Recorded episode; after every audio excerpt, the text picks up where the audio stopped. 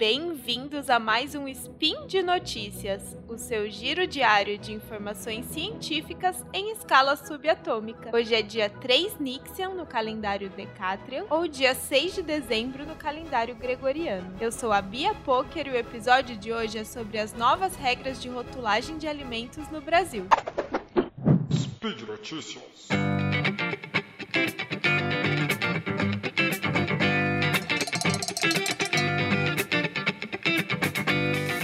Quase dois meses, no dia 9 de outubro de 2022, entrou em vigor no Brasil a nova legislação sobre rotulagem de alimentos. Essa mudança, que foi aprovada dois anos antes, em outubro de 2020, visa facilitar o entendimento dos consumidores sobre os produtos, já que nesse novo sistema, os alimentos embalados que possuam altas quantidades de açúcar, altas quantidades de sódio e, e ou altas quantidades de gorduras saturadas vão ter que exibir essa informação na parte da frente do rótulo. Assim, só de bater o olho na embalagem já vai dar para ter uma noção de informações importantes que antes era preciso olhar na tabela nutricional lá atrás para encontrar. Foram dois anos para que essa mudança aprovada começasse a ser implementada agora. E o processo todo demorou muito mais. As primeiras movimentações da Anvisa com esse objetivo começaram em 2014, quando foi criado um grupo de trabalho com a participação de representantes do governo, da sociedade civil, das indústrias de alimentos e de pesquisadores da área para né, identificar os problemas da legislação vigente na época e propor as melhorias necessárias nas regras de rotulagem. Desde o começo, a motivação da Anvisa foi facilitar o entendimento dos rótulos pelos consumidores, para que, para que esses, né, os consumidores, façam escolhas alimentares melhores, porque é cada vez mais evidente que uma alimentação inadequada é um fator de risco importante para as doenças crônicas não transmissíveis, que são as principais causas de morte no Brasil. Elas incluem diabetes, doenças cardiovasculares e os diferentes tipos de câncer, por exemplo. Embora essas doenças possuam causas multifatoriais, a alimentação inadequada é sim um fator de risco, assim como são fatores de risco o uso abusivo de álcool, tabagismo, sedentarismo, né? São tantos fatores. Mas é importante a gente observar que esses fatores que eu citei são fatores comportamentais e que com algum esforço individual é possível modificar em nossas vidas. Mas é importante também que a gente saia do âmbito individual e pense na necessidade de adoção de políticas públicas para minimizar os efeitos desses fatores de risco na população. É por essas e outras né, que a Anvisa faz parte do SUS. Para identificar como melhor lidar com essas questões, a Anvisa foi dar uma olhada nas experiências dos outros países e em estudos que comparassem diferentes modelos de rotulagem e, é claro, em propostas que foram apresentadas pelos diferentes atores do grupo de trabalho que eu comentei. De acordo com o levantamento levantamento que eles fizeram, até 2018, cerca de 40 países já haviam implementado algum tipo de rotulagem nutricional frontal, ou seja, na parte da frente das embalagens. Mas não há nenhum padrão internacional como essa rotulagem frontal é feita. Embora fosse muito legal ter um padrão, né, facilitaria o comércio internacional e facilitaria também a vida de recém-chegados em outros países, faz muito sentido que cada lugar acabe adotando um modelo diferente. Afinal, até o momento, ainda não há nenhum consenso científico de qual seria o método mais eficiente para comunicar com os consumidores e principalmente porque é mais interessante que o símbolo utilizado em cada país tenha sido pensado para atender às necessidades específicas daquela população, levando então em conta a cultura local, os hábitos alimentares do país, o nível educacional da população entre tantas outras coisas. Apesar de uma grande diversidade, os modelos de rotulagem nutricional frontal encontrados mundo afora pela Anvisa podem ser divididos em três categorias: os modelos interpretativos, os não interpretativos e os semi-interpretativos. Os modelos não interpretativos são aqueles que mostram na frente do rótulo um resuminho da tabela nutricional com as informações mais relevantes para a saúde, mas que não fazem nenhum juízo de valor acerca dessas informações. Então eles vão mostrar, por exemplo, o teor de açúcares dos seus sucrilhos, mas eles não vão falar se esse número que aparece lá é alto, se é baixo. Então o consumidor precisa fazer a interpretação daquele número que ele vê lá. Já nos modelos interpretativos é o oposto. Na maioria dos casos de países que adotaram modelos interpretativos, o consumidor vê na parte frontal da embalagem um selo falando assim: esse produto é uma boa opção. Mas não fala por que é uma boa opção. Porque, entre aspas, é saudável. Então, o consumidor acaba ficando pouco informado do que realmente ele está consumindo, né? Outra possibilidade de modelo interpretativo é um uso de um ranking. Quanto mais adequado, entre aspas, de novo, mais estrelas vai receber, por exemplo. Esse é bem legal para você consumidor, é, para você consumidor comparar entre duas marcas diferentes, por exemplo. Então uma vai ter, sei lá, quatro estrelas, a outra vai ter três.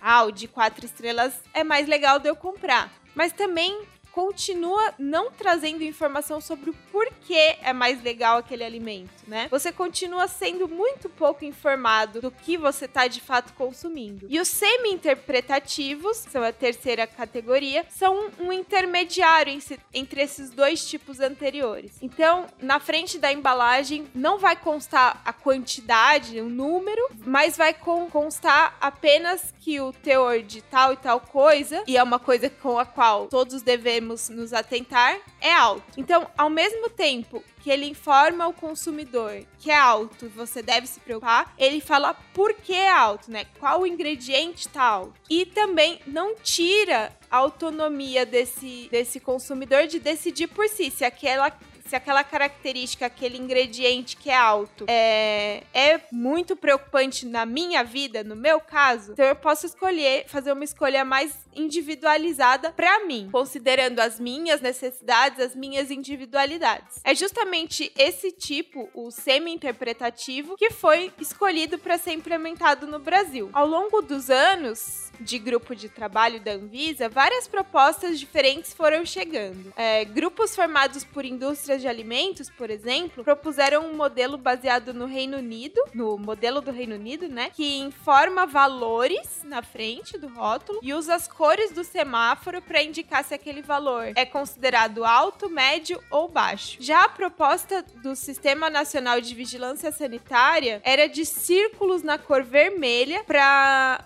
é, destacar quando tivesse altos teores de açúcar, altos teores de gorduras saturadas ou altos teores de sódio. Já a Kaizen, que é a Câmara Intersetorial de Segurança Alimentar e Nutricional, sugeriu um modelo baseado no do Chile, que usa octógonos pretos para destacar alta quantidade de calorias, alta quantidade de açúcares, alta quantidade de gorduras totais, altas quantidades de gorduras saturadas e altas quantidades de sódio, além da presença de gordura trans, presença de edulcorantes e presença de aditivos alimentares. Uma proposta bem similar a dessa da Kaizen foi feita pelo IDEC, que é o Instituto de Defesa do Consumidor, juntamente com a UFPR, a Universidade Federal do Paraná. Mas em vez de utilizarem octógonos, a proposta deles seria utilizar triângulos, porque os triângulos já aparecem né, na, nas embalagens no Brasil quando o, é para alertar sobre a presença de ingredientes transgênicos, né? Então os brasileiros já teriam uma certa familiaridade com o triângulo. Só que você repara que nesses dois últimos exemplos, tanto o do octógono da Kaizen quanto do triângulo do IDEC e o FPR, é, eles queriam destacar na parte frontal da embalagem a mesmo a presença de alguns ingredientes como edulcorantes, que a gente chama popularmente de adoçantes, ou gordura trans. Então só a presença dessas coisas já estaria que tá na frente do rótulo destacada num triângulo ou no octógono.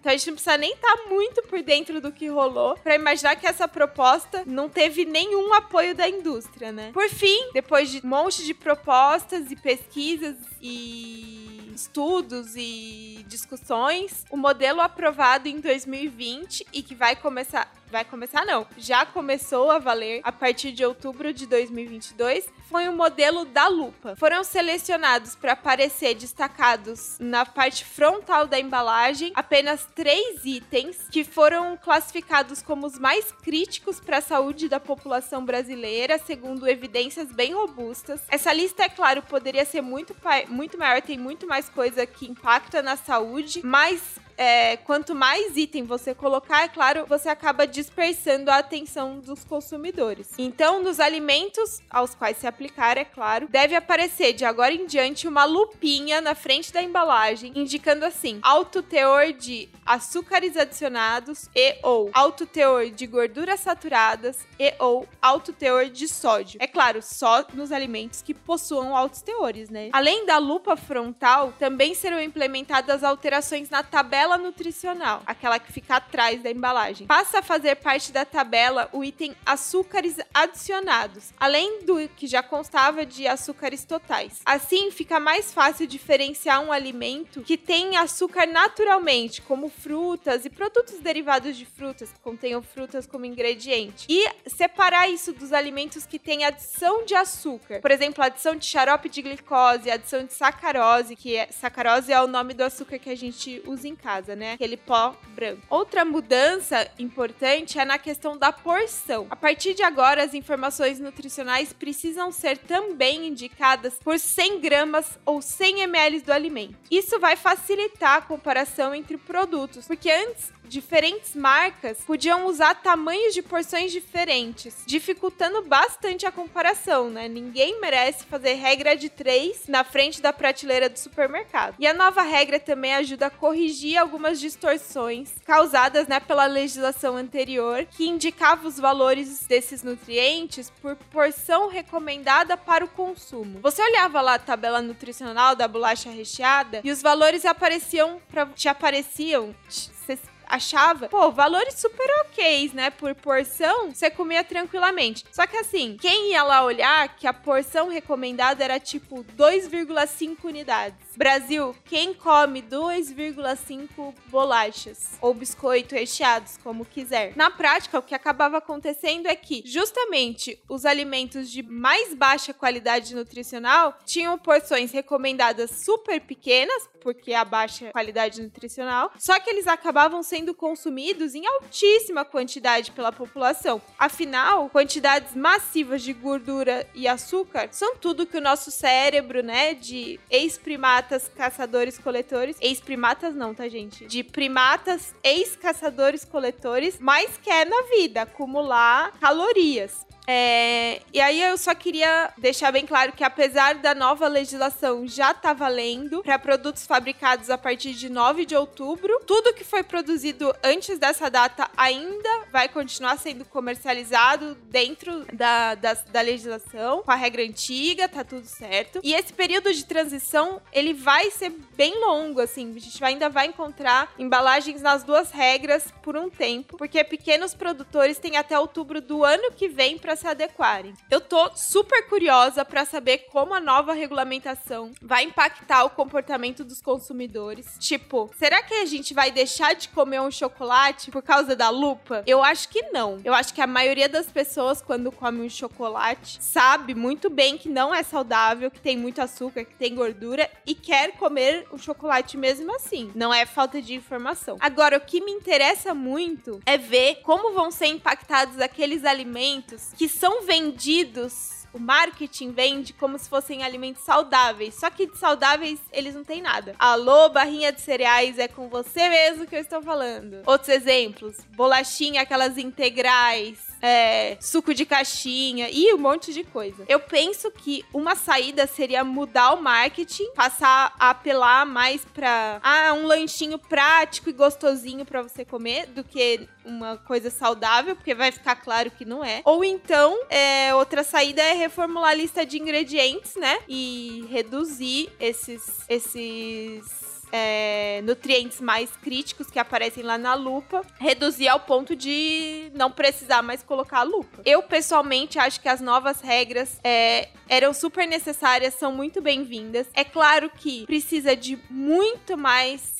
ações para conscientizar a população sobre o impacto da alimentação na saúde. Eu não sou ingênua de achar que embalagens mais informativas vão resolver o problema, quando o nosso problema justamente passa por consumir tantos produtos embalados ao invés de consumir produtos in naturas, produtos frescos, produtos que não precisam de rótulo. Independente de qual seja a regra de rotulagem, vale a máxima do guia alimentar para a população brasileira. Priorize alimentos que não sejam ultraprocessados. Sempre. Bom, e por hoje é só. Você já sabe, né? Todos os links usados na elaboração desses pins estão no post do episódio, lá no portal Deviante. Passa lá e me conta se você já comprou algum alimento com essa nova legislação que tem a lupinha na frente.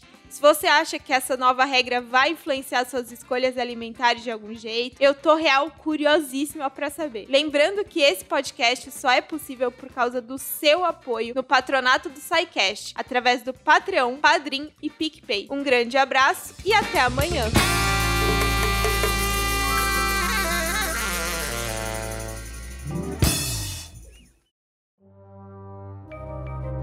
Este programa foi produzido por Mentes Deviantes. deviante.com.br